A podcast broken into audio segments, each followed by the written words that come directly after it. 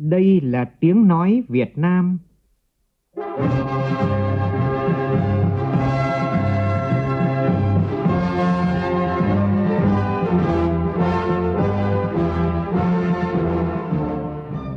là tiếng nói Việt Nam,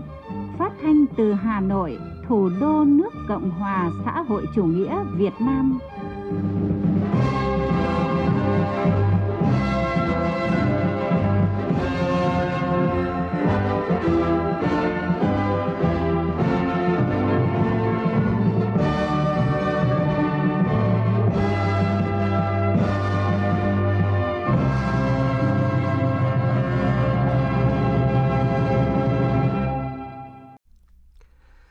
Kính chào quý vị và các bạn. Mời quý vị và các bạn nghe chương trình Thời sự chiều của Đài Tiếng nói Việt Nam với những nội dung chính sau đây.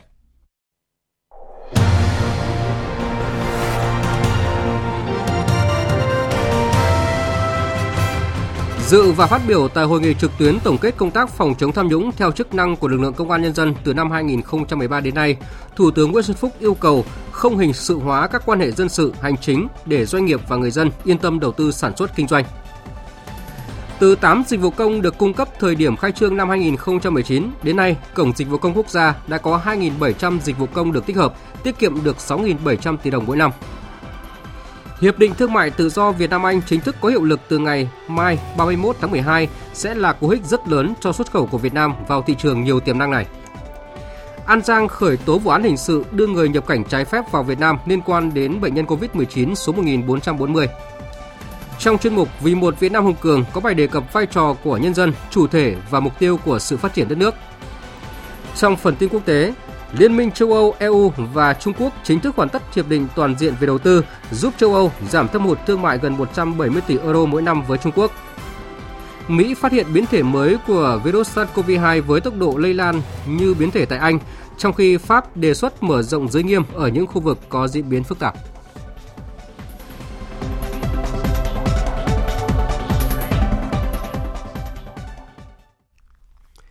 Bây giờ là nội dung chi tiết.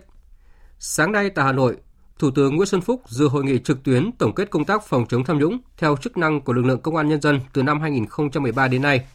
Cùng dự có Thường trực Ban Bí thư Trần Quốc Vượng, Ủy viên Bộ Chính trị, Bộ trưởng Bộ Công an Tô Lâm, Bí thư Trung Đảng, Tranh án Tòa nhân dân tối cao Nguyễn Hòa Bình, lãnh đạo một số bộ ban ngành trung ương và các địa phương tại đầu cầu truyền hình trực tuyến. Phát biểu chỉ đạo hội nghị, Thủ tướng Nguyễn Xuân Phúc nhấn mạnh một trong những thành công quan trọng trong 5 năm qua của đất nước đó là dưới sự lãnh đạo của Đảng, Chính phủ đã đẩy mạnh công tác phòng chống tham nhũng, đưa ra xét xử nhiều vụ án quan trọng, không có vùng cấm, trong đó có cả những cán bộ cấp cao, giúp củng cố niềm tin của nhân dân với Đảng, củng cố niềm tin của quốc tế với Việt Nam. Trong thành công đó, lực lượng công an nhân dân đóng vai trò nòng cốt. Phóng viên Vũ Dũng phản ánh. Phát biểu tại hội nghị, Bộ trưởng Bộ Công an Tô Lâm nêu những thành công toàn diện của đất nước trong năm 2020 và 5 năm qua. Trong đó có việc phòng chống COVID-19 và kiểm soát tốt được thế giới đánh giá cao, việc thực hiện thành công mục tiêu kép và có tăng trưởng cao nhất khu vực. Thủ tướng nhấn mạnh đến kết quả tích cực của công tác phòng chống tham nhũng do Đảng lãnh đạo. Kết quả đó giúp uy tín của Đảng, Nhà nước với nhân dân, uy tín của Việt Nam với quốc tế được nâng lên. Dưới sự lãnh đạo của Đảng trong công tác phòng chống tham nhũng, Chính phủ và Thủ tướng Chính phủ đã chỉ đạo quyết liệt, luôn xác định quyết tâm chính trị cao, kiên quyết đẩy lùi tham nhũng, lãng phí. Do đó đã tập trung chỉ đạo các bộ ngành và địa phương quán triệt triển khai các chủ trương chính sách về phòng chống tham nhũng, bàn các đề án, chương trình, kế hoạch ngắn hạn và cả dài hạn. Đặc biệt, công tác xây dựng thể chế phòng chống tham nhũng tiếp tục được đẩy mạnh và được chính phủ coi là nhiệm vụ trọng tâm nhiều văn bản quan trọng được chính phủ đề xuất tham mưu và được Quốc hội ban hành. Chính phủ Thủ tướng Chính phủ đã chỉ đạo quyết liệt các cơ quan chức năng thanh tra, điều tra, tăng cường trách nhiệm, nâng cao hiệu quả công tác thanh tra, điều tra, xử lý vi phạm tội phạm về tham nhũng. Nhiều vụ việc sai phạm, vụ án kinh tế tham nhũng nghiêm trọng, kể cả những vụ việc tồn tại từ nhiều năm trước đã được các cơ quan chức năng phát hiện xử lý nghiêm minh, công khai, đúng pháp luật, được lãnh đạo đảng nhà nước ghi nhận, đánh giá cao và nhân dân đồng tình ủng hộ đối với các vụ án phức tạp nghiêm trọng đều chủ động báo cáo kịp thời ban chỉ đạo trung ương về phòng chống tham nhũng để xin ý kiến chỉ đạo cho nên có thể nói những thành tựu toàn diện của đất nước tôi cũng xin thay mặt lãnh đạo đánh giá những kết quả quan trọng của công tác phòng chống tham nhũng của lực lượng công an nhân dân vì lực lượng công an là lực lượng nòng cốt, chủ công trong đấu tranh điều tra các vụ án tham nhũng. Nhiều vụ án, vụ việc tham nhũng kinh tế đặc biệt nghiêm trọng, phức tạp, kể cả những vụ việc tồn động nhiều năm trước chưa chưa cho là dấu hiệu nhiều người cho là dấu hiệu chim chuồng và các vụ án xảy ra trong ngành lĩnh vực mà lâu nay cho là vùng cấm nhạy cảm đã được tập trung chỉ đạo điều tra xử lý nghiêm minh công khai đúng pháp luật. Nhiều vụ án đã được mở rộng điều tra xử lý triệt để đi sâu làm rõ bản chất chiếm đoạt vụ lợi quán triệt xuyên suốt chưa phương châm không có vùng cấm không có ngoại lệ chúng ta đã kiên quyết xử lý hình sự một số cán bộ cấp cao tướng lĩnh trong lực lượng vũ trang nếu có vi phạm Thủ tướng cũng đánh giá việc chống thất thoát tài sản tham nhũng ngay từ đầu vụ án được chú trọng nên việc thu hồi tài sản tham nhũng đã đạt kết quả tốt. Nhiều tài sản mà đối tượng cố tình tẩu tán, che giấu đều được phát hiện và thu hồi. Công tác đấu tranh tội phạm rửa tiền đạt kết quả tốt. Điều đáng mừng là bên cạnh những vụ án do Bộ Công an trực tiếp điều tra xử lý thì nhiều cơ quan công an cấp tỉnh cũng đã điều tra được những vụ án lớn, nghiêm trọng, trong đó có vụ án đánh bạc qua mạng quy mô lớn mà Công an tỉnh Phú Thọ đã đảm nhiệm. Thủ tướng cũng đánh giá cao lực lượng công an nhân dân trong năm 2020 đã bám sát nhiệm vụ chính trị của đất nước, chủ động nhận diện, chọn điểm đột phá, đánh đúng, trúng tội phạm, truy tố một số vụ án đối tượng quan trọng, điển hình là vụ nâng khống giá dịch vụ thiết bị y tế tại CDC Hà Nội, tại bệnh viện Bạch Mai, có phần minh bạch đấu thầu trang thiết bị y tế, minh bạch hơn về giá thuốc, được nhân dân đồng tình ủng hộ. Công tác phòng chống tham nhũng ngay trong lực lượng công an nhân dân cũng được thực hiện tốt. Trong thời gian tới, Thủ tướng đề nghị Bộ Công an cần phối hợp chặt chẽ với thanh tra chính phủ, các cơ quan liên quan trong quá trình xây dựng, hoàn thiện thể chế nhằm phòng ngừa tham nhũng, tập trung tham mưu đề xuất cơ chế, chính sách nhằm khắc phục những sơ hở và bất cập, thực hiện tốt hơn nữa các giải pháp phòng ngừa tham nhũng, lãng phí, hoàn thiện cơ chế phòng ngừa, bảo đảm không thể tham nhũng. Nhất là quy định về kiểm soát tài sản, thu nhập, thu hồi tài sản tham nhũng, xây dựng cơ sở dữ liệu quốc gia về kiểm soát tài sản, thu nhập của từng người có chức vụ và quyền hạn. Tiếp tục củng cố, nâng cao hiệu quả hoạt động của các cơ quan điều tra trong công an nhân dân, tăng cường cán bộ có năng lực, trình độ, kinh nghiệm, đặc biệt là phải thực sự trong sạch, liêm khiết, làm nhiệm vụ phòng chống tham nhũng. Xử lý nghiêm đối với các đối tượng phạm tội, đảm bảo khách quan, thận trọng, thấu đáo trên nguyên tắc thượng tôn pháp luật, không có vùng cấm, đảm bảo nguyên tắc suy đoán vô tội, trọng chứng hơn trọng cung, không bỏ lọt tội phạm nhưng không được làm oan người vô tội. Trong công tác điều tra truy tố xét xử, cần xem xét cụ thể bối cảnh, môi trường và thiệt hại cụ thể để xem xét xử lý đúng pháp luật, nhân văn, có lý, có tình. Không hình sự hóa các quan hệ dân sự, hành chính để doanh nghiệp và người dân yên tâm đầu tư sản xuất kinh doanh, nhưng không được bỏ lọt tội phạm và không tạo cơ sở cho tham nhũng tiêu cực. Với tinh thần làm sao người dân, doanh nghiệp tin tưởng vào công lý, chân lý, Thủ tướng đề nghị cần tạo điều kiện cho các chủ thể sai phạm khai nhận tốt và khắc phục hậu quả thiệt hại tốt, có chính sách hình sự phù hợp, vừa đảm bảo yêu cầu chống quyết liệt nhưng đồng thời cũng phải xây mới. Thủ tướng cũng đề nghị đẩy nhanh tiến độ điều tra các vụ án nghiêm trọng, phức tạp, dư luận xã hội quan tâm, chú trọng công tác điều tra, mở rộng vụ án, kết luận, đề xuất xử lý triệt để, nghiêm minh, đề nghị truy tố đúng người, đúng tội và đúng pháp luật. Chiều nay, tỉnh Bến Tre họp mặt kỷ niệm 75 năm ngày tổng tuyển cử đầu tiên của Quốc hội Việt Nam, đồng thời tổng kết nhiệm kỳ khóa 14 của đoàn đại biểu Quốc hội đơn vị tỉnh Bến Tre. Chủ tịch Quốc hội Nguyễn Thị Kim Ngân đến dự. Phóng viên Nhật Trường đưa tin. Ngày 6 tháng 1 năm 1946, cuộc tổng tuyển cử bầu quốc hội đầu tiên của nước ta diễn ra trên phạm vi cả nước. Thắng lợi của cuộc tổng tuyển cử quốc hội đầu tiên đã khẳng định sự lãnh đạo sáng suốt, đúng đắn và tài tình của Đảng và Chủ tịch Hồ Chí Minh đánh dấu sự ra đời của Quốc hội, cơ quan đại biểu cao nhất của nhân dân, cơ quan quyền lực cao nhất của nhà nước. Đó còn là sự khẳng định khát vọng độc lập tự do của nhân dân Việt Nam và sức mạnh của khối đại đoàn kết toàn dân tộc. Trải qua 75 năm hình thành và phát triển, Quốc hội nước ta xứng đáng là cơ quan dân cử, cơ quan quyền lực nhà nước cao nhất, đại diện cho ý chí và nguyện vọng của toàn dân. Đối với đoàn đại biểu Quốc hội tỉnh Bến Tre qua 14 khóa, đã phát huy tinh thần đoàn kết trách nhiệm cao trước cử tri, đóng góp hiệu quả trong công tác giành lập pháp, giám sát và tham gia quyết định những vấn đề lớn của đất nước và địa phương. Nhiệm kỳ qua 2016-2021, đoàn đại biểu Quốc hội tỉnh Bến Tre có 7 đại biểu, 100% đại biểu Quốc hội đơn vị tỉnh Bến Tre đều có tham gia các ủy ban của Quốc hội. Nhiệm kỳ qua, các đại biểu Quốc hội đoàn tỉnh Bến Tre đều thực hiện tốt nhiệm vụ của mình, tham gia đầy đủ các kỳ họp Quốc hội và tích cực phát biểu thảo luận chất vấn, nêu ra các vấn đề bức xúc, kiến nghị của cử tri, đóng góp xây dựng các dự án luật và đóng góp các vấn đề quan trọng của đất nước. Trước và sau mỗi kỳ họp Quốc hội, các đại biểu đều tiếp xúc cử tri, tiếp thu ý kiến kiến nghị của cử tri địa phương, chuyển đến các cơ quan hữu quan cấp địa phương và trung ương quan tâm giải quyết, thực hiện tốt công tác giám sát theo chương trình của Quốc hội và Ủy ban Thường vụ Quốc hội. Phát biểu tại buổi họp mặt, Chủ tịch Quốc hội Nguyễn Thị Kim Ngân ghi nhận và đánh giá cao chất lượng hoạt động của đoàn đại biểu Quốc hội tỉnh Bến Tre nhiệm kỳ qua. Các đại biểu Quốc hội tỉnh Bến Tre đã thể hiện trách nhiệm cao với bà con cử tri, quan tâm kiến nghị những vấn đề cử tri và nhân dân quan tâm bức xúc. Chủ tịch Quốc hội đề nghị thời gian tới, đoàn đại biểu Quốc hội tỉnh và các đại biểu Quốc hội tỉnh Bến Tre cần tiếp tục phát huy vai trò trách nhiệm, nâng cao chất lượng hoạt động, đóng góp tích cực vào sự phát triển của địa phương và của đất nước, chú trọng công tác lập pháp, quan tâm những vấn đề phát sinh tại địa phương, cử tri bức xúc kiến nghị Quốc hội, Chính phủ trong việc xây dựng các chính sách, giải pháp, nâng cao chất lượng tại các buổi tiếp xúc cử tri, lắng nghe tâm tư nguyện vọng của nhân dân. Đặc biệt đoàn đại biểu Quốc hội đơn vị tỉnh Bến Tre cần phối hợp với các ngành, các cấp chuẩn bị tốt cuộc bầu cử đại biểu Quốc hội khóa 15 và đại biểu Hội đồng nhân dân các cấp nhiệm kỳ 2021-2026. Năm 2021, công tác dân vận trọng tâm là đẩy mạnh thực hiện quy chế dân chủ ở cơ sở. Đây là hình thức dân chủ trực tiếp thực hiện thực chất trên các địa bàn dân cư. Đề nghị này được Ủy viên Bộ Chính trị, Bí thư Trung Đảng, Trưởng ban Dân vận Trung ương Trương Thị Mai nêu ra tại hội nghị Trưởng ban Dân vận Trung ương toàn quốc triển khai nhiệm vụ công tác dân vận năm 2021. Phóng viên Phương Thoa đưa tin.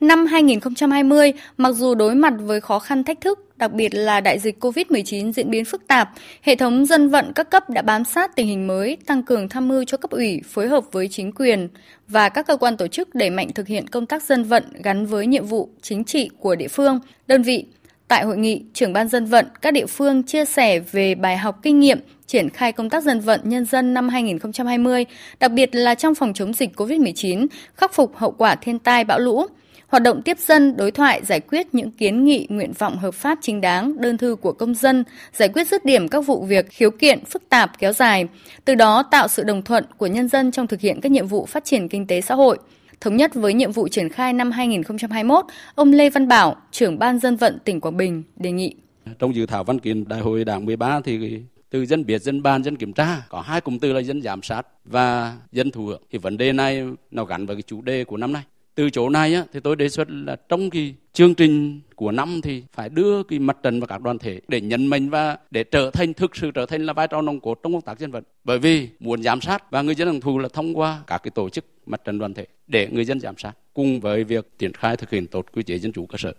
Ghi nhận và đánh giá cao sự nỗ lực trong công tác dân vận của các ngành và địa phương thời gian qua, bà Trương Thị Mai, trưởng ban dân vận Trung ương đề nghị từng cơ quan đơn vị khi làm việc phải gắn chức năng nhiệm vụ với sự hài lòng của người dân, gắn với cuộc sống của dân và giải quyết các vấn đề của dân. Năm 2021, trọng tâm của công tác dân vận là đẩy mạnh thực hiện quy chế dân chủ ở cơ sở. Đây là hình thức dân chủ trực tiếp, thực hiện thực chất trên các địa bàn dân cư. Bà Trương Thị Mai yêu cầu. Từ nay đến Đại hội Đảng và đến Tết, tôi đề nghị các ban dân vận và các tổ chức chính trị xã hội mặt trận tiếp tục nắm tình hình của nhân dân. Có vấn đề gì phải tham mưu kịp thời ngay cho cấp ủy đảng. Thứ hai là tiếp tục tham mưu hoặc là trực tiếp để chăm lo cuộc sống cho nhân dân. Nhất là cái Tết cổ truyền là một cái Tết nó gắn với cái văn hóa Việt Nam. Những người khó khăn, người bị ảnh hưởng đại dịch, Covid, những người là thất nghiệp, rồi những người yếu thế, những người bị ảnh hưởng bởi thiên tai phải được quan tâm hàng đầu để làm sao cho có một cái Tết an toàn, kiểm soát được dịch bệnh mà cuộc sống của nhân dân, những người khó khăn giảm bớt khó khăn. Phóng viên Trường Giang đưa tin, sáng nay tại tỉnh Quảng Ninh, Ban tuyên giáo Trung ương tổ chức hội nghị tổng kết năm 2020 và triển khai nhiệm vụ năm 2021. Dự và phát biểu tại hội nghị, Ủy viên Bộ Chính trị, Bí thư Trung ương Đảng, trưởng Ban tuyên giáo Trung ương Võ Văn Thưởng nêu rõ, năm 2021 là năm đặc biệt ý nghĩa với nhiều sự kiện trọng đại của đất nước. Ngành tuyên giáo cần không ngừng đổi mới, xác định những nhiệm vụ trọng tâm, chủ động, tích cực tham mưu để triển khai đưa nghị quyết Đại hội Đảng bộ các cấp và Đại hội 13 của Đảng vào cuộc sống, tiếp tục nâng cao chất lượng công tác lý luận chính trị, bảo vệ nền tảng tư tưởng, đấu tranh phản bác các thông tin, quan điểm sai trái, thù địch, triển khai đồng bộ hiệu quả các công tác tuyên truyền, báo chí xuất bản, văn hóa, văn nghệ, dư luận xã hội, thông tin đối ngoại và hợp tác quốc tế, thực hiện thắng lợi nhiệm vụ chính trị năm 2021 và tạo tiền đề vững chắc cho phát triển kinh tế xã hội trong nhiệm kỳ 2021-2026. Và cũng tại Quảng Ninh, chiều nay, Ủy viên Bộ Chính trị, Bí thư Trung Đảng, Trưởng ban Tuyên giáo Trung ương Võ Văn Thưởng đã chủ trì hội nghị toàn quốc tổng kết công tác thông tin đối ngoại, tuyên truyền biển đảo, phân giới cắm mốc, quản lý biên giới năm nay, triển khai nhiệm vụ năm tới. Phóng viên Duy Thái thông tin. Trong năm 2020, công tác thông tin đối ngoại, tuyên truyền biển đảo, phân giới, cá mốc và quản lý biên giới trên đất liền đã đạt được những kết quả quan trọng. Cơ chế phối hợp, chỉ đạo, điều hành ngày càng chủ động, đồng bộ, kịp thời, hiệu quả, nội dung toàn diện, phù hợp, có trọng tâm trọng điểm, phương thức tuyên truyền đổi mới, đa dạng, phong phú với sự tham gia của đông đảo các lực lượng chuyên trách, bán chuyên trách và các tầng lớp nhân dân.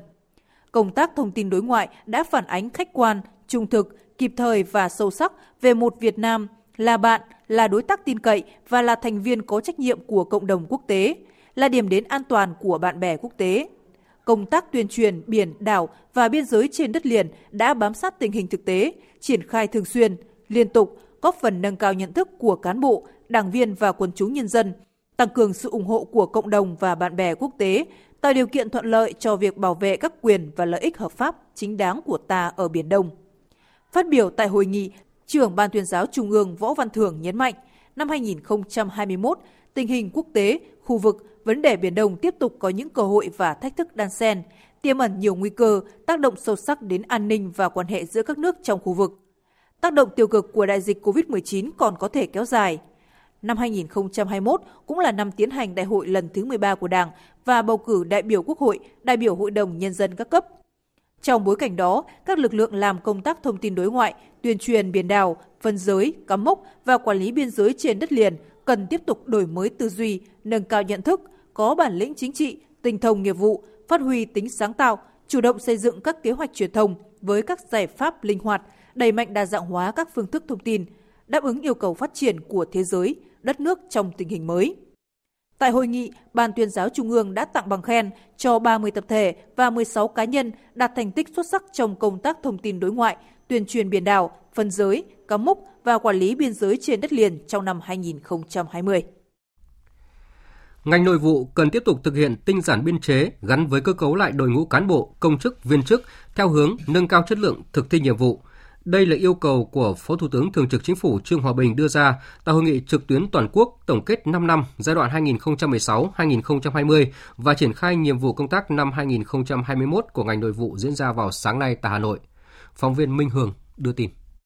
Theo báo cáo của Bộ Nội vụ, trong giai đoạn 2016-2020, ngành luôn xác định nhiệm vụ trọng tâm của từng năm, từ đó cụ thể hóa bằng chương trình công tác, xây dựng lộ trình thực hiện các nhiệm vụ được giao. Công tác sắp xếp tổ chức bộ máy các cơ quan hành chính nhà nước từ trung ương đến địa phương được thực hiện quyết liệt, hoàn thành vượt mục tiêu Bộ Chính trị giao về tinh giản biên chế, tạo được sự đồng thuận cao trong hệ thống chính trị. Trong giai đoạn 2021-2025, ngành nội vụ sẽ tập trung thực hiện thành công 6 nhiệm vụ trọng tâm trong đó, năm 2021 đề ra phương châm hành động là kỷ cương trách nhiệm sáng tạo hiệu quả với 12 nhiệm vụ cụ thể. Phát biểu kết luận hội nghị, Phó Thủ tướng Thường trực Chính phủ Trương Hòa Bình đề nghị ngành nội vụ phải thẳng thắn đánh giá và nhìn nhận khách quan về một số hạn chế để khắc phục và đề ra những giải pháp cụ thể khả thi, bám sát yêu cầu phát triển kinh tế xã hội của đất nước với tinh thần cầu thị, với mục tiêu xây dựng nền hành chính tinh gọn, hoạt động hiệu lực, hiệu quả, phục vụ nhân dân được tốt hơn. Đặc biệt cần tiếp tục xây dựng hoàn thiện thể chế về công tác cán bộ, bảo đảm đồng bộ với quy định của Đảng và pháp luật của nhà nước, trong đó chú trọng nâng cao chất lượng đội ngũ cán bộ. Chú trọng nâng cao chất lượng đội ngũ cán bộ công chức, viên chức theo vị trí việc làm, thay đổi nhận thức trong đánh giá sử dụng cán bộ, chú trọng đến phẩm chất, năng lực thực thi nhiệm vụ, thay vì chỉ quan tâm đến bằng cấp, chứng chỉ, quan tâm giải quyết chế độ chính sách đối với cán bộ vô dư do sắp xếp tinh gọn bộ máy và sắp xếp đơn vị hành chính cấp huyện, cấp xã, nghiên cứu có giải pháp đồng bộ, dài hơi để khắc phục tình trạng thiếu biên chế sự nghiệp giáo dục và y tế, bảo đảm nguyên tắc có học sinh thì phải có giáo viên, có người bệnh thì phải có nhân viên y tế. Chiều nay tại Hà Nội, Văn phòng Chính phủ đã tổ chức hội nghị sơ kết một năm vận hành Cổng Dịch vụ Công Quốc gia và công bố Dịch vụ Công trực tuyến thứ 2700. Chương trình được truyền hình trực tuyến tại 63 điểm cầu tại các tỉnh, thành phố trực thuộc Trung ương dù hội nghị có Phó Thủ tướng Chính phủ Vũ Đức Đam, Bộ trưởng Chủ nhiệm Văn phòng Chính phủ Mai Tiến Dũng cùng lãnh đạo các bộ, cơ quan ngang bộ, cơ quan thuộc Chính phủ, đại diện các tổ chức quốc tế. Tin của phóng viên Nguyễn Hằng. Người dân tại các điểm cầu Vĩnh Phúc, thủ đô Hà Nội được trải nghiệm 4 dịch vụ công mới được tích hợp trên Cổng Dịch vụ Công Quốc gia là dịch vụ thanh toán tài chính trong thực hiện thủ tục hành chính về đất đai cho hộ gia đình, cá nhân, kê khai, nộp lệ phí trước bạ và cấp đăng ký biển số xe nhập khẩu, cấp giấy phép xây dựng nhà ở riêng lẻ, dịch vụ cung cấp thông tin quy hoạch xây dựng. Việc tích hợp 4 dịch vụ này giúp tiết kiệm chi phí xã hội khoảng trên 1.375 tỷ đồng mỗi năm, nâng tổng số chi phí tiết kiệm khi thực hiện dịch vụ công trực tuyến trên Cổng Dịch vụ Công Quốc gia từ khi khai trương đến nay là khoảng 8.000 tỷ đồng mỗi năm. Phát biểu tại hội nghị, Bộ trưởng chủ nhiệm Văn phòng Chính phủ Mai Tiến Dũng nêu rõ. Công bố dịch vụ công thứ 2.700, từ đó làm cơ sở đề xuất giải pháp lộ trình và triển khai của giai đoạn tiếp theo với yêu cầu đáp ứng được mục tiêu cũng như niềm tin mong đợi của người dân và doanh nghiệp. Vận hành cổng dịch vụ công quốc gia, đây cũng là một cái giải pháp rất tích cực vừa thúc đẩy phát triển kinh tế, cắt giảm những cái điều kiện mà tăng thời gian và chi phí người dân doanh nghiệp, nhưng đồng thời đây cũng là một cái giải pháp rất tích cực trong phòng chống dịch bệnh trong thời điểm Covid như hiện nay. Phát biểu chỉ đạo tại hội nghị, Phó Thủ tướng Chính phủ Vũ Đức Đam ghi nhận nỗ lực của các bộ, ngành, địa phương trong việc triển khai các dịch vụ trên Cổng Dịch vụ Công Quốc gia. Những con số tiết kiệm được ngày công, chi phí đã nói lên sự thiết thực của Cổng Dịch vụ, đồng thời nhấn mạnh việc xây dựng cổng đã được các quốc gia thực hiện và chính phủ đã đặt ra ngay từ đầu nhiệm kỳ, cùng với sự tư vấn của bạn bè quốc tế nên chúng ta làm rất nhanh. Qua cổng hạn chế được phát sinh tiêu cực, là chỉ số quan trọng để nhà đầu tư quốc tế đánh giá về năng lực cạnh tranh, đánh giá xếp hạng chính phủ điện tử ở các nước. Phó Thủ tướng đề nghị để các dịch vụ công được nhiều người sử dụng thì cần có biện pháp để người dân ngày càng quen hơn với môi trường điện tử trong tất cả mọi loại giao dịch. Nhân đây tôi cũng đề nghị các cái nền tảng cơ bản, các ứng dụng cơ bản trong đó có cái ứng dụng về các cái dịch vụ công của cổng dịch vụ công quốc gia sẽ được cài một cách tự động trên các cái điện thoại, trong chương trình điện thoại giá rẻ phổ cập đến mọi người dân mà chúng ta đã phát động. Và tôi cũng kêu gọi các nhà mạng chúng ta cùng làm cái này, cùng bàn và thống nhất đẩy các cái nền tảng này để tự động được cập nhật, được cài trên mọi máy điện thoại di động của người dân. Hướng tới mục tiêu lấy người dân, doanh nghiệp làm trung tâm để phục vụ cũng như yêu cầu cải cách hành chính, nhất là cắt giảm thủ tục hành chính thông qua việc ứng dụng công nghệ thông tin. Ngày 9 tháng 12 năm 2019, Cổng Dịch vụ Công Quốc gia đã chính thức được khai trương. Từ 8 dịch vụ công được cung cấp từ thời điểm khai trương đến ngày 30 tháng 12 năm 2020 đã có 2.700 dịch vụ công được tích hợp, cung cấp trên tổng số gần 6.700 thủ tục hành chính tại 4 cấp chính quyền. Chi phí xã hội tiết kiệm được khi thực hiện dịch vụ công trực tuyến trên Cổng Dịch vụ Công Quốc gia là hơn 6.700 tỷ trong một năm. Trong khi đó, chuyển số chuyển đổi số y tế quốc gia cũng là một bước đột phá thể hiện tính toàn dân, toàn diện, đồng thời thể hiện quyết tâm cao của chính phủ, Bộ Y tế trong việc ứng dụng công nghệ thông tin vào việc chăm sóc, bảo vệ sức khỏe của người dân. Đây là khẳng định của Phó Thủ tướng Vũ Đức Đam tại hội nghị chuyển đổi số y tế quốc gia do Bộ Y tế phối hợp với Văn phòng Chính phủ và Bộ Thông tin và Truyền thông tổ chức vào sáng nay. Tin của phóng viên Phương Thoa. Năm nay y tế được coi là ngành có nhiều điểm sáng trong chuyển đổi số. Hiện toàn bộ các đơn vị của Bộ Y tế được cấp chữ ký số và xử lý văn bản điện tử. 100% thủ tục hành chính thực hiện dịch vụ công trực tuyến cấp độ 4 kết nối với cổng thông tin dịch vụ công quốc gia. Bên cạnh đó, Bộ Y tế triển khai cổng thông tin công khai y tế với hơn 1.400 cơ sở y tế, công khai giá dịch vụ, hơn 62.000 dược phẩm, công khai trang thiết bị y tế, kết quả đấu thầu, từng bước tạo ra thị trường lạnh mạnh để người dân có thể kiểm tra. Thời gian tới, ngành y tế cam kết tiếp tục giảm 30% các thủ tục hành chính, tạo điều kiện thuận lợi cho người dân và doanh nghiệp. Bộ trưởng Bộ Y tế Nguyễn Thanh Long cho biết. Cái mạng y tế Việt Nam ngày hôm nay sẽ chính thức khai trương. Đây là một cái mạng hoàn toàn mang tính nội bộ của ngành y tế. Chúng tôi về sau này sẽ tích hợp toàn bộ tất cả những cái vấn đề liên quan đến bệnh án, liên quan đến chia sẻ đơn thuốc, hình ảnh và xét nghiệm để các thầy thuốc của chúng ta có thể chia sẻ và Bộ Y tế sẽ yêu cầu đối với tất cả các bệnh viện tuyến trên phải kết bạn với bệnh viện tuyến dưới, tức là đối với cá nhân khi mà tính toán cái nhân lực trên toàn quốc ấy là một bác sĩ tuyến trên phải làm sao có hỗ trợ chuyên môn cho bốn bác sĩ tuyến tỉnh, bốn nhân viên y tế tuyến huyện và hai nhân viên y tế tuyến xã. Ghi nhận và biểu dương những nỗ lực của ngành y tế, ngành thông tin và truyền thông đã tích cực đã tích cực phối hợp chuyển đổi số trong khám chữa bệnh thời gian qua. Phó Thủ tướng Vũ Đức Đam nhấn mạnh chuyển đổi số áp dụng công nghệ thông tin không chỉ nhằm mục tiêu minh bạch hóa giải trình của từng cơ sở y tế, mà đây thực sự là công cụ hữu hiệu trong khám chữa bệnh. Vì vậy, ngành y tế cần có nghiên cứu và đề xuất sửa đổi bổ sung các quy định của pháp luật, chính sách thanh toán y tế và cơ chế tài chính nhằm chuyển đổi số trong y tế hiệu quả. Mục tiêu của ngành y tế là chăm sóc sức khỏe tốt hơn trong bối cảnh nền kinh tế nước ta vẫn còn thấp hơn các nước. Do đó, ngành y tế cần đặt ra những vấn đề cụ thể mà chuyển đổi số có thể giải quyết vướng mắc của người dân như xếp hạng đăng ký khám chữa bệnh, mua thuốc theo đơn thuận lợi, giá hợp lý, chất lượng đảm bảo. Dịp này, Bộ Y tế khai trương mạng y tế kết nối Việt Nam, nền tảng quản lý thông tin y tế cơ sở V20 và nền tảng hồ sơ sức khỏe điện tử. Vì một Việt Nam hùng cường, vì một Việt Nam hùng cường. Thưa quý vị và các bạn, Đảng ta không có lợi ích nào khác là phục vụ Tổ quốc, phụng sự nhân dân. Nhân dân là trên hết, vừa là chủ thể, vừa là động lực và mục tiêu của cách mạng.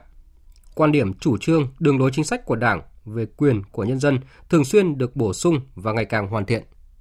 Trong dự thảo văn kiện trình đại hội 13 của Đảng lần này đã có những bổ sung lớn về vai trò của nhân dân khi bổ sung vào phương châm dân biết, dân bàn, dân làm, dân kiểm tra, thành dân biết, dân bàn, dân làm, dân kiểm tra, dân giám sát, dân thụ hưởng. Điều này đã xác định dân luôn là chủ thể, động lực và là mục tiêu phát triển của đất nước. Phóng viên Sĩ Lý có bài viết đề cập nội dung này. Mời quý vị và các bạn cùng nghe.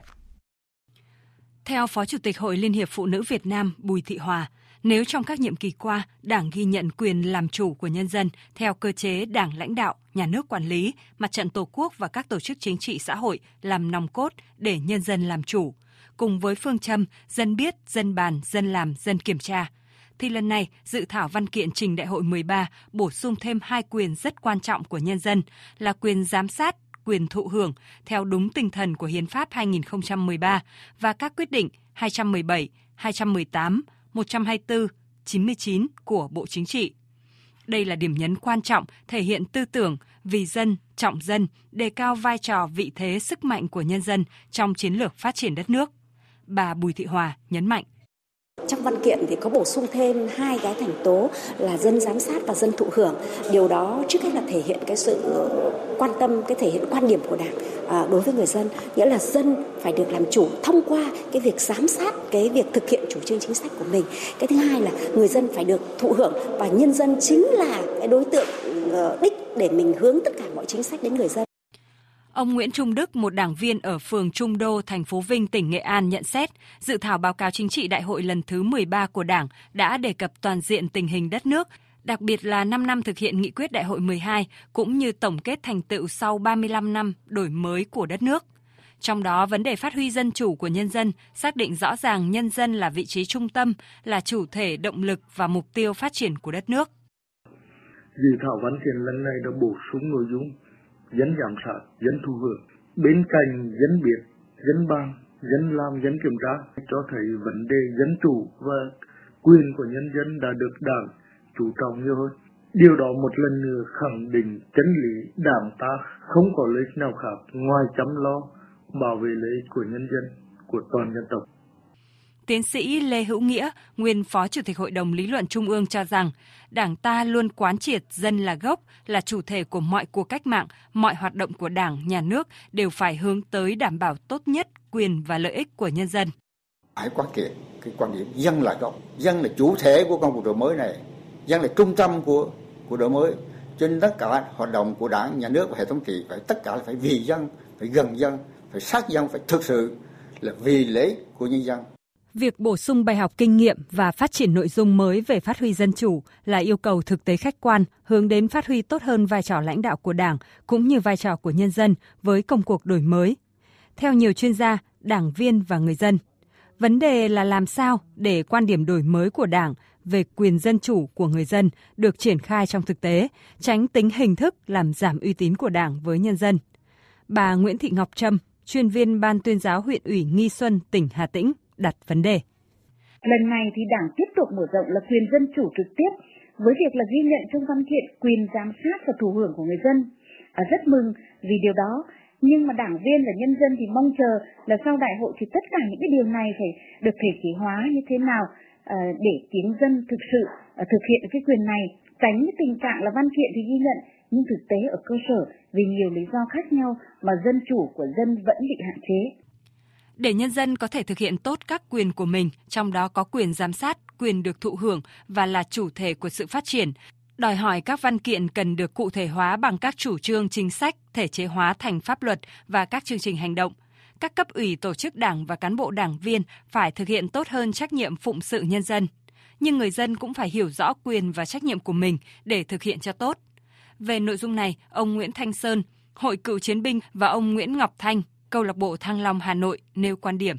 Đảng, chính quyền phải thực hiện tốt, thường xuyên xuống cơ sở, làm sao để hiểu, để biết được người dân cần gì, nghĩ gì, thì từ đó thì chúng ta mới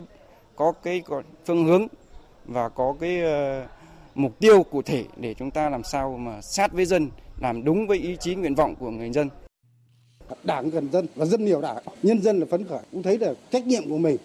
Việc nhấn mạnh vai trò của nhân dân, đề cao vai trò chủ thể, vị trí trung tâm của nhân dân trong chiến lược phát triển và trong toàn bộ tiến trình xây dựng đất nước thể hiện sự thấm nhuần quan điểm dân là gốc, coi đây là sức mạnh của dân tộc, khơi dậy và phát huy truyền thống đoàn kết, dân chủ, kỷ cương và sáng tạo sẽ là tiền đề quan trọng cho sự phát triển đất nước trong giai đoạn mới. Quý vị và các bạn vừa nghe bài viết đề cập vai trò của nhân dân, chủ thể và mục tiêu của sự phát triển đất nước. Trong chuyên mục Vì một Việt Nam hùng cường ngày mai, chúng tôi có bài viết đề cập về công tác cán bộ nhiệm kỳ khóa 12 và chuẩn bị cho nhiệm kỳ tới. Thời sự VOV, nhanh, tin cậy, hấp dẫn. Mời quý vị và các bạn nghe tiếp chương trình Thời sự chiều nay với một thông tin rất đáng chú ý. Đó là đêm qua theo giờ Việt Nam, Hiệp định Thương mại Tự do giữa Việt Nam và Liên hiệp Vương quốc Anh và Bắc Ireland đã được đại diện ủy quyền, tức là các đại sứ của chính phủ hai nước ký kết tại London, Vương quốc Anh. Việc Hiệp định Thương mại Tự do Việt Nam-Anh chính thức có hiệu lực từ nửa đêm mai sẽ là cú hích rất lớn cho xuất khẩu của Việt Nam vào thị trường nhiều tiềm năng này. Tin của phóng viên Nguyên Long. Hiệp định này được đàm phán dựa trên nguyên tắc kế thừa các cam kết đã có trong Hiệp định Thương mại Tự do giữa Việt Nam và Liên minh châu Âu EVFTA, với những điều chỉnh cần thiết để đảm bảo phù hợp với khuôn khổ thương mại song phương giữa Việt Nam và Liên hiệp Vương quốc Anh và Bắc Ireland. Sau khi ký kết, hai bên đã gấp rút hoàn thành các thủ tục trong nước phù hợp với quy định của pháp luật mỗi bên, đảm bảo việc có thể thực hiện ngay hiệp định từ 23 giờ ngày 31 tháng 12 sắp tới.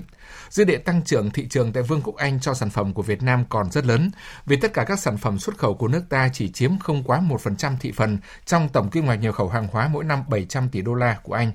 Thông tin thêm về hiệp định quan trọng này, Bộ trưởng Bộ Công Thương Trần Tuấn Anh cho biết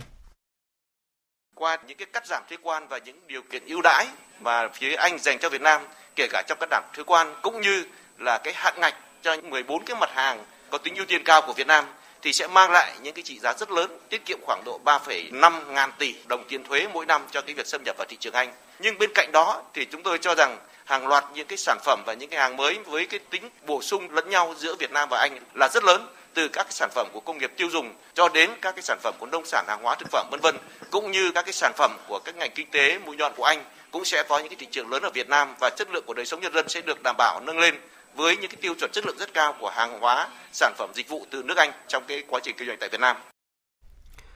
Một không khí xúc động đã diễn ra tại hội trường Bệnh viện Việt Đức Hà Nội vào chiều nay khi bệnh viện đã tổ chức buổi tri ân gia đình người hiến tạng trong năm 2020, góp phần hồi sinh sự sống cho hàng chục bệnh nhân sau những ca ghép tim, gan, thận và phổi. Ghi nhận của phóng viên Văn Hải. Tâm sự của chị Đinh Mỹ Phượng ở Ba Đình, Hà Nội về những giây phút đồng ý hiến tạng của mẹ đẻ theo ý nguyện của bà trước khi qua đời đã khiến cả hội trường dưng dưng xúc động. Theo chị Phượng, đây là việc làm tốt đẹp cuối cùng mà chị có thể làm được cho người mẹ đã mất, như một lời cảm ơn cuộc đời đã đem đến những ngày tháng hạnh phúc bên người mẹ thân yêu. Quyết định hiến tạng như thế thì nó cũng trở thành một cái nguồn động viên an ủi rất là lớn để mà khi mình nhớ lại những người thân đã mất của mình mình lại càng thấu hiểu hơn nỗi đau và sự lo lắng của những gia đình. Có những người bị bệnh đang mong chờ được duy trì thêm sự sống ngoài kia và chính vì thế dường như là sự mất mát đã dạy cho mình thêm bài học về yêu thương biết trân quý hơn cái sức khỏe của mình trân quý hơn cái cuộc sống này đây cũng là cảm xúc của 22 gia đình người hiến tạng có mặt tại buổi lễ. Thay mặt các thầy thuốc, Giám đốc Bệnh viện Việt Đức Trần Bình Giang bày tỏ lời cảm ơn sâu sắc đối với gia đình người hiến tạng, đồng thời nêu rõ không chỉ người bệnh biết ơn mà cả các y bác sĩ cũng biết ơn gia đình người hiến tạng. Vì nếu không có nghĩa cử cao đẹp cho đi là còn mãi, thì bệnh viện không thể thực hiện được các kỹ thuật chuyên sâu. Từ ý tưởng ghép bộ phận cơ thể người và ca ghép đầu chó thành công năm 1962 của giáo sư Tôn Thất Tùng, đến nay Bệnh viện Việt Đức đã trở thành trung tâm hàng đầu cả nước về ghép tạng. Tháng 9 năm 2020, Bệnh viện Việt Đức cán cái mốc đầu tiên trong cả nước đạt 1.000 trường hợp ghép thận và đến nay đã có 1.100 trường hợp ghép thận đã thực hiện. 90 trường hợp ghép gan đã thực hiện tại Việt Đức, 34 trường hợp ghép tim và 5 trường hợp ghép phổi. Tất cả những trường hợp đấy đã đạt được cái kết quả rất tốt và những người bệnh đấy đã có một cái cuộc sống khỏe mạnh trở lại với cái hoạt động của xã hội. Cũng tại buổi lễ, Bộ Y tế đã truy tặng kỷ niệm trương vì sức khỏe nhân dân cho 22 người hiến tạng vì đã đóng góp cho sự nghiệp bảo vệ, chăm sóc và nâng cao sức khỏe nhân dân. Tiếp tục thông tin về dịch COVID-19, chiều nay Trung tâm Kiểm soát bệnh tật Thành phố Hồ Chí Minh cho biết, đối với bệnh nhân số 1453, một trong nhóm 6 người nhập cảnh trái phép từ Thái Lan về Việt Nam, đã có 52 người tiếp xúc được lấy mẫu xét nghiệm, trong đó có 42 trường hợp có kết quả âm tính, 10 trường hợp đang đợi kết quả. Trước đó tối qua, Viện Pasteur Thành phố Hồ Chí Minh cho biết, kết quả xét nghiệm lần 1 đối với 8 ca tiếp xúc gần, tức là F1 với bệnh nhân số 1452 tại tỉnh Đồng Tháp đều âm tính với SARS-CoV-2. Bệnh nhân 1452 là một trong 6 người từ Myanmar nhập cảnh trái phép qua đường mòn lối mở vào Việt Nam ngày 24 tháng 12. Đến nay thì 4 trên 6 người đã mắc COVID-19, hai người còn lại âm tính lần một với SARS-CoV-2. Và trong diễn biến liên quan, cơ quan an ninh điều tra công an tỉnh An Giang vừa ký quyết định khởi tố vụ án hình sự để điều tra đường dây đưa người nhập cảnh trái phép liên quan đến bệnh nhân số 1440. Tin của phóng viên Phan Ánh thường trú từ đồng bằng sông Cửu Long. Sau khi có thông tin về bệnh nhân số 1440 dương tính với COVID-19 nhập cảnh trái phép vào Việt Nam qua đường biên giới tại An Giang, Công an tỉnh An Giang đã phối hợp với công an các tỉnh Vĩnh Long, Đồng Tháp, Sóc Trăng, thành phố Cần Thơ và thành phố Hồ Chí Minh ra soát những người tiếp xúc với bệnh nhân này và phát hiện ra đường dây đưa người nhập cảnh trái phép vào Việt Nam. Đây là vụ án phức tạp gây hoang mang trong dư luận và ảnh hưởng lớn đến công tác chống dịch bệnh ở nước ta. Công an tỉnh An Giang đã chỉ đạo các đơn vị nghiệp vụ phối hợp với các cơ quan chức năng trong và ngoài tỉnh sớm bắt giữ các đối tượng có liên quan đến đường dây tổ chức cho người khác nhập cảnh trái phép này. Công an tỉnh An Giang đề nghị các tập thể cá nhân biết được thông tin liên quan đến đường dây nhập cảnh trái phép này, kịp thời cung cấp cho cơ quan an ninh điều tra công an tỉnh qua số điện thoại 0947 664 882 gặp đồng chí Hoàng Mạnh Thắng. Thưa quý vị, một lần nữa, vấn đề rác thải sinh hoạt lại nóng trên địa bàn Hà Nội khi mà nhiều ngày qua, hàng trăm tấn rác chất đống tồn động trên khắp các tuyến phố tại địa bàn quận Nam Từ Liêm. Ghi nhận của phóng viên Đài Tiếng nói Việt Nam. Tại một số khu vực như khu Liên hợp Thể thao Quốc gia Mỹ Đình, làng Mễ Trì Thượng, phường Mễ Trì, phố Nguyễn Hoàng, Hàm Nghi, Tôn Thất Thuyết, hàng chục xe rác nối đuôi nhau tạo thành phố rác. Lượng rác tồn động không chỉ làm mất mỹ quan đô thị mà còn ảnh hưởng lớn đến môi trường cuộc sống người dân. Ông Nguyễn Đức Hiệp, Phó Giám đốc Ban Quản lý Dự án Đầu tư xây dựng quận Nam Từ Liêm cho biết, lượng rác tồn động trên địa bàn khoảng 300 tấn. Nguyên nhân của thực trạng này là cùng với việc trước đó, công nhân một số tổ của đơn vị thu gom là công ty cổ phần tập đoàn Nam Hà Nội Đình Công thì nhiều xe vận chuyển rác của công ty bị hư hỏng đã ảnh hưởng đến việc thu gom vận chuyển rác. Mấy hôm trước có hình trạng đình công ở uh, một hai tổ nhưng mà hiện nay thì các các tổ vẫn đi làm bình thường. Hiện nay thì khoảng 6 xe của Urenco, một xe trên 10 tấn với xe của ờ, đơn vị Minh Quân được khoảng 180 tấn nữa. Ờ, quận sẽ cố gắng đảm bảo dạng sáng mai là phải xong. Nếu cần thiết thì ờ, bên Urenco sẵn sàng tăng cường thêm xe.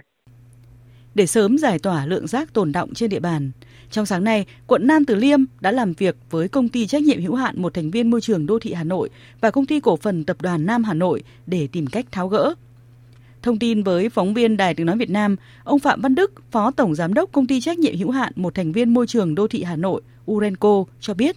sau buổi làm việc, bắt đầu từ chiều nay, đơn vị sẽ phối hợp với Công ty Cổ phần Tập đoàn Nam Hà Nội tăng cường phương tiện vận chuyển lượng rác tồn động. Theo cái sự chỉ đạo của quận, thì chiều nay thì đã phối hợp với cả Nam Hà Nội rồi. Thế và sau khi tiếp nhận địa bàn chính thức thì ờ, sẽ huy động ờ, tổng lực là khoảng 55 thiết bị ô tô phương tiện vận chuyển rửa đường, quét hút phục vụ ờ, sạch sẽ cái địa bàn quận. Dự kiến sau 3 ngày cái lượng rác tồn động ở trên vạn quần sẽ được thu sạch sẽ 100%.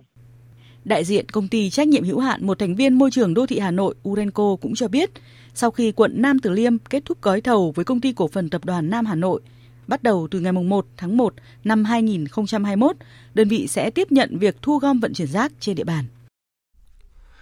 Các tỉnh, thành phố thuộc khu vực Bắc Bộ, Bắc Trung Bộ đã bước vào đợt rét đậm dưới 15 độ C, rét hại dưới 13 độ C trên diện rộng. Trọng tâm rét hại tập trung ở các tỉnh Cao Bằng, Bắc Cạn, Lạng Sơn, Hà Giang, Tuyên Quang, Lào Cai, Yên Bái, với nhiệt độ thấp nhất phổ biến từ 6 đến 9 độ, vùng núi từ 3 đến 6 độ, vùng núi cao là dưới 0 độ và có khả năng cao xảy ra băng giá và sương muối. Tại hội nghị triển khai các biện pháp cấp bách phòng chống đói rét cho đàn vật nuôi vụ đông xuân 2020-2021 diễn ra vào sáng nay tại tỉnh Hòa Bình. Thứ trưởng Bộ Nông nghiệp và Phát triển nông thôn Phùng Đức Tiến nhấn mạnh, việc bảo vệ đàn vật nuôi có ý nghĩa hết sức quan trọng trong không chỉ bảo vệ đàn vật nuôi đáp ứng nguồn thực phẩm tiêu dùng mà còn đảm bảo thu nhập cho người nông dân. Và trong lúc này thì các địa phương ở vùng núi cao đã có những biện pháp ứng phó đối với đợt rét đậm rét hại này. Phản ánh của công luận phóng viên Đài Tiếng nói Việt Nam thường trú tại khu vực Đông Bắc. Ông Chu Văn Cát ở thôn Khuổi Hoa, xã Hoa Thám, huyện Nguyên Bình, tỉnh Cao Bằng đã chủ động tích trữ thêm dơm dạ, lấy thêm chuối để cho gia súc ăn bổ sung. Hệ thống chuồng trâu, chuồng gà đều được xây bằng gạch xi măng, lợp tấm pro xi măng. Ông Chu Văn Cát cho biết, do chuồng trại nằm trong khu vực đèo Cao Bắc trên tuyến quốc lộ 3, thường xuyên có gió mạnh, nhiệt độ giảm sâu, nếu không chủ động phòng tránh sẽ ảnh hưởng lớn tới đàn vật nuôi. Bây giờ có ờ, tivi, ờ, điện thoại rồi cũng xem ờ, xem thời tiết biết luôn đó. Rét đậm rét hại về đến mình che vào. Mấy ngày nay mình mình lấy dâm cho trâu ở, ở nhà. Lấy chuối phải lấy chuối làm nóng cho nó ăn. Ngay từ ngày 28 tháng 12, Ủy ban Nhân dân tỉnh Bắc Cạn đã có công điện gửi các đơn vị địa phương về việc chủ động ứng phó với đợt rét này. Theo đó, các địa phương tập trung chỉ đạo, triển khai các biện pháp đảm bảo an toàn cho người, nhất là với người già, trẻ nhỏ, học sinh và triển khai các biện pháp để giảm thiểu mức độ thiệt hại trong sản xuất. Ông Trần Quang Hiệp, Phó trưởng phòng Giáo dục và Đào tạo huyện Trợ Mới, tỉnh Bắc Cạn cho biết. Phòng giáo dục đào tạo Trợ Mới chúng tôi đã ban hành văn bản chỉ đạo các trường thực hiện cái công tác ờ, phòng chống rét. Thứ nhất là các trường phải thường xuyên theo dõi cái tình hình thời tiết để kịp thời có cái sự chỉ đạo kịp thời trong công tác à, cho học sinh đến trường. Ví dụ như là có thể lùi thời gian học,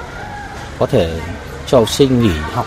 nếu như thời tiết quá khắc nghiệt. Đấy, đặc biệt là với những cái điểm trường thì chúng tôi đặc biệt chỉ đạo công tác giả soát cơ sở vật chất tránh cái tình trạng mà lớp học còn thỉnh thoảng để ảnh hưởng đến rét cho các cháu.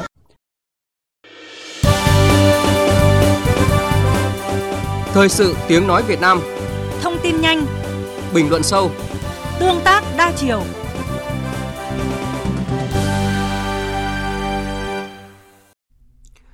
Thưa quý vị và các bạn, nhân dịp kỷ niệm lần thứ 65 ngày thiết lập quan hệ ngoại giao Việt Nam Indonesia 30 tháng 12, Tổng Bí thư Chủ tịch nước Nguyễn Phú Trọng, Thủ tướng Chính phủ Nguyễn Xuân Phúc, Chủ tịch Quốc hội Nguyễn Thị Kim Ngân đã gửi thư chúc mừng tới Tổng thống Indonesia Joko Widodo, Chủ tịch Hội đồng đại biểu nhân dân Indonesia Puan Maharani. Nội dung bức thư có đoạn trong 65 năm qua, quan hệ hữu nghị truyền thống gắn bó giữa Việt Nam và Indonesia do Chủ tịch Hồ Chí Minh và Tổng thống Sukarno đặt nền móng, được các thế hệ lãnh đạo và nhân dân hai nước không ngừng vun đắp, ngày càng phát triển sâu rộng, hiệu quả và thực chất trên tất cả các lĩnh vực, trở thành tài sản chung vô giá của cả hai dân tộc. Với nền tảng đó, quan hệ đối tác chiến lược Việt Nam Indonesia trong thời gian tới sẽ tiếp tục phát triển mạnh mẽ hơn nữa trên cơ sở chia sẻ tầm nhìn và lợi ích chiến lược chung, mang lại lợi ích thiết thực cho cả hai dân tộc, đóng góp tích cực cho hòa bình, ổn định và phát triển bền vững ở khu vực và trên thế giới. Nhân dịp này, Phó Thủ tướng Bộ trưởng Bộ Ngoại giao Phạm Bình Minh cũng đã gửi thư chúc mừng tới Bộ trưởng Ngoại giao Indonesia Retno Masudi. Tiếp theo là một số tin quốc tế đáng chú ý. Sau 7 năm đàm phán căng thẳng và có nhiều thời điểm bế tắc kéo dài, các nguồn tin báo chí và ngoại giao tại châu Âu khẳng định Liên minh châu Âu và Trung Quốc đã hoàn tất hiệp định toàn diện về đầu tư và sẽ chính thức công bố vào hôm nay. Phóng viên Quang Dũng, thường trú Đài tiếng nói Việt Nam tại Pháp, theo dõi khu vực Tây Âu, đưa tin. Việc ký kết hiệp định đầu tư sau hơn 7 năm đàm phán phức tạp và bế tắc được xem là thắng lợi lớn cho cả hai phía Liên minh châu Âu và Trung Quốc. Với hiệp định này, các công ty châu Âu sẽ được gỡ bỏ rất nhiều rào cản trong việc thâm nhập vào thị trường Trung Quốc trong nhiều lĩnh vực như năng lượng mới, điện toán đám mây, dịch vụ tài chính hay y tế. Ngoài ra, theo Ủy viên phụ trách thương mại của Liên minh châu Âu Vandis Dombrovskis, bên cạnh lĩnh vực đầu tư, một thu hoạch lớn khác của phía Liên minh châu Âu là các cam kết của Trung Quốc liên quan đến tiêu chuẩn cạnh tranh thương mại công bằng. Ờ, ờ, ờ, Tất nhiên, khía cạnh quan trọng nhất của hiệp định này là về đầu tư, nhưng còn một lĩnh vực quan trọng khác là tiêu chuẩn cạnh tranh công bằng. Ví dụ, hiệp định mới sẽ loại bỏ các điều kiện bắt buộc chuyển giao công nghệ, làm minh bạch hơn các khoản trợ cấp nhà nước và đơn giản hóa việc tiếp cận thị trường Trung Quốc cho các công ty châu Âu, tái cân bằng quan hệ kinh tế và đầu tư giữa châu Âu và Trung Quốc. Theo thông tin phân tích từ truyền thông châu Âu, trong hiệp định đầu tư được ký hôm nay, châu Âu nhận được một số ưu đãi thậm chí tốt hơn so với các công ty Mỹ đang kinh doanh tại Trung Quốc và việc này có thể sớm giúp châu Âu giảm bớt thâm hụt thương mại gần 170 tỷ euro mỗi năm với Trung Quốc. Để hoàn tất được hiệp định đầu tư Liên minh châu Trung Quốc trong ngày hôm nay sau 7 năm đàm phán, Giới phân tích tại châu Âu đánh giá, nguyên nhân chính dẫn tới đột phá này là việc Trung Quốc đã chấp nhận rất nhiều nhượng bộ quan trọng với châu Âu trong vài tháng qua. Bên cạnh các cam kết về cạnh tranh công bằng, Trung Quốc cũng cam kết thúc đẩy việc sớm ký kết các công ước của Tổ chức Lao động Quốc tế, trong đó có các chi tiết về việc bãi bỏ lao động cưỡng bức, vốn đang gây ra các tranh cãi chính trị liên quan đến tình hình tại Tân Cương. Chính phủ các nước thành viên Liên minh châu Âu cũng đã chính thức thông qua thỏa thuận thương mại quy định quan hệ giữa EU với Anh giai đoạn hậu Brexit, mở đường để thỏa thuận có thể có hiệu lực sơ bộ từ ngày 1 tháng 1 năm 2021. Trong khi đó, Anh và Thổ Nhĩ Kỳ cũng vừa hoàn tất ký thỏa thuận thương mại phi thuế quan nhằm duy trì dòng trao đổi hàng hóa chỉ vài ngày trước khi Anh chính thức rời EU. Theo trang web của chính phủ Anh, thỏa thuận thương mại sẽ duy trì thuế quan ưu đãi hiện có cho 7.600 công ty Anh đang xuất khẩu hàng hóa sang Thổ Nhĩ Kỳ và đảm bảo dòng hàng hóa phi thuế quan giữa hai nước. Bộ trưởng Thương mại Quốc tế Anh cho biết việc duy trì thuế quan bằng không sẽ thúc đẩy ngành sản xuất của Anh, đặc biệt là lĩnh vực ô tô và thép, cũng như giúp đảm bảo hàng nghìn việc làm. Tại lễ ký thỏa thuận thông qua hội nghị trực tuyến, Bộ trưởng Thương mại Thổ Nhĩ Kỳ Rusa Pekan cho biết. Uh, we are able to sign that agreement Chúng tôi có thể ký thỏa thuận trước khi kết thúc quá trình chuyển giao Brexit ở Anh và thỏa thuận sẽ có hiệu lực vào ngày 1 tháng 1 năm 2021. Trao đổi thương mại giữa hai nước sẽ vẫn duy trì mà không đối mặt với bất cứ giao cản nào hay bất kỳ thuế quan bổ sung hay trở ngại ở biên giới và thương mại giữa hai nước sẽ vẫn diễn ra như đã từng có trong thỏa thuận liên minh thuế quan. Sau khi hoàn thành thỏa thuận ra khỏi Liên minh châu Âu, Vương quốc Anh đang tìm cách tăng cường liên kết thương mại chặt chẽ với các quốc gia châu Á Thái Bình Dương như một phần trong cố gắng đa dạng hóa các đối tác kinh tế hậu Brexit. Biên tập viên Phạm Hà thông tin. Vương quốc Anh đang tăng gấp đôi nỗ lực đàm phán để thay thế các thỏa thuận mà Liên minh châu Âu đã đàm phán hoặc đạt được các thỏa thuận mới nhằm tránh gián đoạn thương mại kể từ khi Anh chính thức rời khỏi Liên minh châu Âu từ ngày 1 tháng 1 tới. Hôm qua, Hiệp định Thương mại Tự do giữa Việt Nam và Vương quốc Anh đã được đại diện ủy quyền của chính phủ hai nước chính thức ký kết tại London. Trong tháng này, Anh cũng đã ký kết thỏa thuận thương mại tự do với Singapore. Các quan chức Anh khẳng định quốc gia này đang tìm kiếm các thỏa thuận thương mại với Australia, Mỹ và trên khắp thế giới, đặc biệt là khu vực Ấn Độ Dương-Thái Bình Dương, một thị trường tăng trưởng tiềm năng trong tương lai. Bộ trưởng Tài chính Anh Rishi Sunak cũng nhấn mạnh Brexit giúp cho nước Anh có cơ hội đa dạng hóa các mối quan hệ kinh tế thương mại. Đối với những người bỏ phiếu mong muốn Anh ra khỏi Liên minh châu Âu, việc Anh chính thức rời EU có thỏa thuận có nghĩa là chúng tôi sẽ có quyền tự do tìm kiếm các thỏa thuận thương mại, tự do kiểm soát luật pháp và biên giới của mình. Mọi người cũng nên yên tâm về bản chất toàn diện của Hiệp định Thương mại Tự do sẽ giúp đảm bảo quyền tiếp cận miễn thuế, không hạn ngạch cho các doanh nghiệp Anh vào thị trường châu Âu, đảm bảo quan hệ đối tác kinh tế chặt chẽ và quan trọng là bảo vệ việc làm của người Anh. Việc Vương quốc Anh sắp ra khỏi thị trường chung Liên minh châu Âu có nghĩa là nước này có nhu cầu cấp thiết đa dạng hóa các đối tác thương mại. Một trong những mục tiêu để hiện thực hóa chiến lược xoay chuyển trục sang châu Á của Anh đó là khả năng nước này tham gia Hiệp định Đối tác Toàn diện và Tiến bộ Xuyên Thái Bình Dương CPTPP. Nhấn mạnh ý nghĩa tầm quan trọng của việc tham gia thỏa thuận này, Bộ trưởng Anh nhấn mạnh CPTPP rất quan trọng đối với nước Anh, trước tiên bởi vì nó sẽ giúp cho chúng tôi quyền tiếp cận sâu vào thị trường 9.000 tỷ, nhưng cũng vì nó giúp Vương quốc Anh đa dạng hóa chuỗi cung ứng của mình rộng rãi hơn và giúp chúng tôi linh hoạt hơn. Anh cam kết đối với tiến trình gia nhập CPTPP. Vương quốc Anh cho biết đang trong giai đoạn chuẩn bị để chính thức đăng ký trở thành thành viên CPTPP, dự kiến sẽ chính thức nộp đơn vào đầu năm 2021. Vương quốc Anh đã bắt đầu thảo luận với các quốc gia thành viên như là cơ sở để chuẩn bị cho việc nộp đơn chính thức. Mỹ vừa phát hiện biến thể mới của virus SARS-CoV-2. Trường hợp nhiễm biến thể mới của virus SARS-CoV-2 được phát hiện tại bang Colorado, giống với biến thể phát hiện tại Anh. Đây cũng là trường hợp đầu tiên được phát hiện tại Mỹ. Theo thống đốc bang Colorado, Mỹ, biến thể mới này có khả năng lây lan nhanh. Trước tình trạng dịch bệnh đang có diễn biến phức tạp, Tổng thống đắc cử Mỹ Joe Biden cảnh báo người dân không nên kỳ vọng vào việc đại dịch sẽ sớm kết thúc. Đến nay, Mỹ mới có khoảng 2 triệu người được tiêm chủng. Ông Biden cho biết, nước này dự kiến tăng ngân sách chi tiêu cho việc phân phối vaccine COVID-19 và hỗ trợ các bang mở cửa trở lại trường học trong thời gian tới. Trước tình trạng dịch COVID-19 bùng phát trở lại nghiêm trọng ở nhiều khu vực, Pháp vừa tổ chức cuộc họp Hội đồng An ninh Quốc phòng, đặc biệt ngay trước thềm năm mới, để bàn phương án đối phó. Phóng viên Huỳnh Điệp, thường trú Đài tiếng nói Việt Nam tại Pháp đưa tin. Nhiều lãnh đạo địa phương kêu gọi chính phủ Pháp quyết định phong tỏa ngay lập tức vì tình hình dịch bệnh đã vượt quá mức báo động tối đa. Bà Valérie Boze Lợi, Chủ tịch Hội đồng tỉnh Meurthe-et-Moselle thuộc vùng Comtes kêu gọi chính phủ phong tỏa khu vực này ngay lập tức. Tôi tin rằng từ nay cần phải xem xét nghiêm túc và phải có trách nhiệm xem xét nghiêm túc việc tái phong tỏa một phần, cục bộ trong một thời gian ngắn. Chúng ta phải tái phong tỏa, cần phải tái phong tỏa ngay bây giờ. Chúng ta càng chờ đợi thì quá trình tái phong tỏa càng có nguy cơ kéo dài và gây rối loạn rất lớn tới đời sống kinh tế. Bộ trưởng Bộ Y tế Pháp ông Olivier Véran cho biết Tạm thời nước Pháp loại trừ phương án phong tỏa toàn quốc lần thứ ba. Việc phong tỏa cục bộ ở các địa phương tạm thời cũng chưa được bàn đến. Tuy nhiên, chính phủ Pháp sẽ đề xuất mở rộng giờ giới nghiêm đang được áp dụng hiện nay. Thay vì bắt đầu từ 20 giờ như hiện nay, kể từ ngày 2 tháng 1 năm 2021, giờ giới nghiêm có thể sẽ bắt đầu từ 18 giờ cho đến 6 giờ sáng hôm sau. Biện pháp này sẽ áp dụng tại 20 tỉnh, nằm tại các vùng có tình hình dịch bệnh phức tạp nhất, trong đó số ca nhiễm virus đã vượt quá ngưỡng 250 ca trên 100.000 dân, tương đương với mức báo động tối đa. Người giàu nhất Trung Quốc, người đồng sáng lập tập đoàn thương mại điện tử đa quốc gia hàng đầu Trung Quốc Alibaba, Jack Ma đã mất gần 11 tỷ đô la trong hai tháng qua kể từ khi Trung Quốc bắt đầu siết chặt quản lý công tác của công ty này và ông cũng như là gã khổng lồ công nghệ khác ở nước này.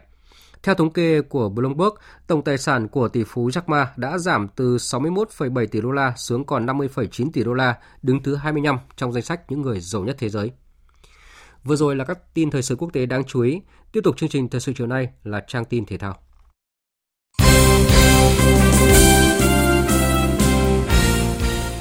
Thưa quý vị và các bạn, chia tay câu lạc bộ Thang Quảng Ninh và cập bến câu lạc bộ BKMX Bình Dương, huấn luyện viên Phan Thanh Hùng đã khiến cho rất nhiều người bất ngờ và ông cũng rất nhanh chóng có dấu ấn đầu tiên của mình với đội bóng mới. Tại giải bóng đá giao hữu Thiên Long Tournament 2020 đang diễn ra, huấn luyện viên Phan Thanh Hùng đã có màn ra mắt ấn tượng với chiến thắng 3-0 của câu lạc bộ BKMX Bình Dương trước Hoàng Anh Gia Lai. Những bài tập mới mẻ của ông khiến cả đội rất hào hứng. Cầu thủ Tô Văn Vũ chia sẻ.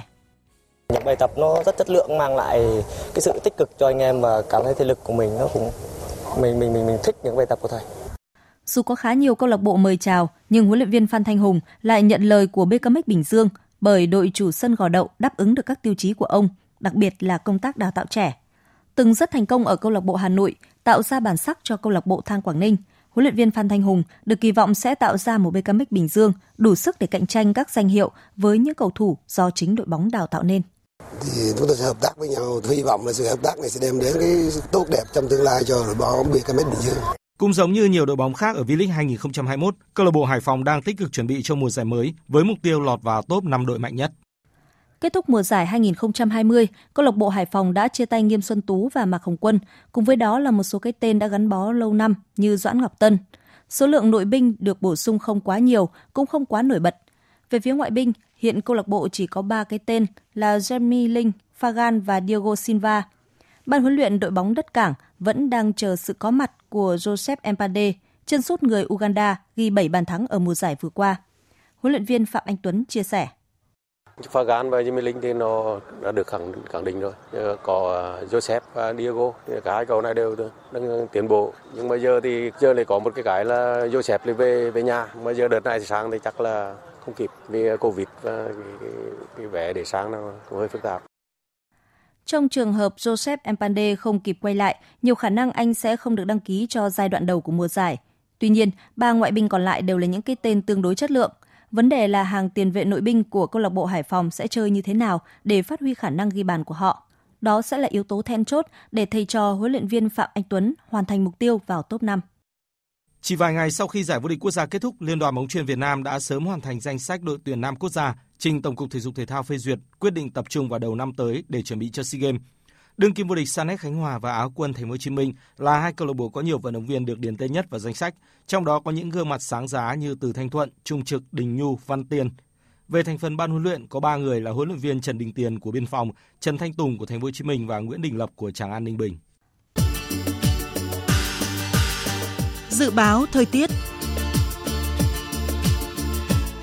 Trung tâm Dự báo Khí tượng Thủy văn Quốc gia cho biết chiều nay, không khí lạnh rất mạnh đã ảnh hưởng đến các tỉnh Bắc Bộ, Bắc Trung Bộ và một số nơi ở Trung Trung Bộ. Trong tối và đêm nay, không khí lạnh rất mạnh tiếp tục ảnh hưởng đến các nơi khác ở Trung Trung Bộ, sau đó ảnh hưởng đến Nam Trung Bộ.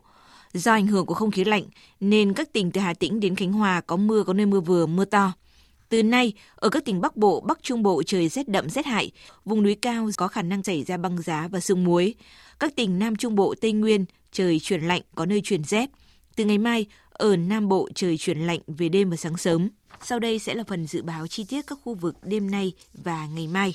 Phía Tây Bắc Bộ đêm nhiều mây có mưa nhỏ vài nơi, ngày giảm mây trời nắng gió nhẹ, trời rét đậm rét hại, vùng núi cao có khả năng xảy ra băng giá và sương muối, nhiệt độ từ 8 đến 17 độ, có nơi dưới 5 độ. Phía Đông Bắc Bộ đêm nhiều mây không mưa, ngày giảm mây trời nắng, gió Đông Bắc cấp 3, vùng ven biển cấp 4, cấp 5, trời rét đậm rét hại, vùng núi cao có khả năng xảy ra băng giá và sương muối, nhiệt độ từ 8 đến 17 độ, vùng núi từ 6 đến 8 độ, vùng núi cao có nơi dưới 4 độ. Các tỉnh từ Thanh Hóa đến Thừa Thiên Huế nhiều mây, phía Bắc có mưa vài nơi, phía Nam có mưa có nơi mưa vừa, mưa to, trời rét, phía Bắc rét đậm rét hại, nhiệt độ từ 11 đến 18 độ. Các tỉnh ven biển từ Đà Nẵng đến Bình Thuận nhiều mây, có mưa, có nơi mưa vừa, mưa to. Riêng Ninh Thuận, Bình Thuận có mưa rào và rông vài nơi, trời lạnh, phía Bắc có nơi trời rét, nhiệt độ từ 18 đến 24 độ, phía Nam từ 21 đến 26 độ. Tây Nguyên nhiều mây có mưa vài nơi, trời lạnh, có nơi trời rét, nhiệt độ từ 15 đến 24 độ. Nam Bộ có mưa rào vài nơi, đêm và sáng sớm trời lạnh, nhiệt độ từ 20 đến 30 độ. Khu vực Hà Nội đêm nhiều mây không mưa, ngày giảm mây trời nắng, trời rét đậm rét hại, nhiệt độ từ 8 đến 17 độ.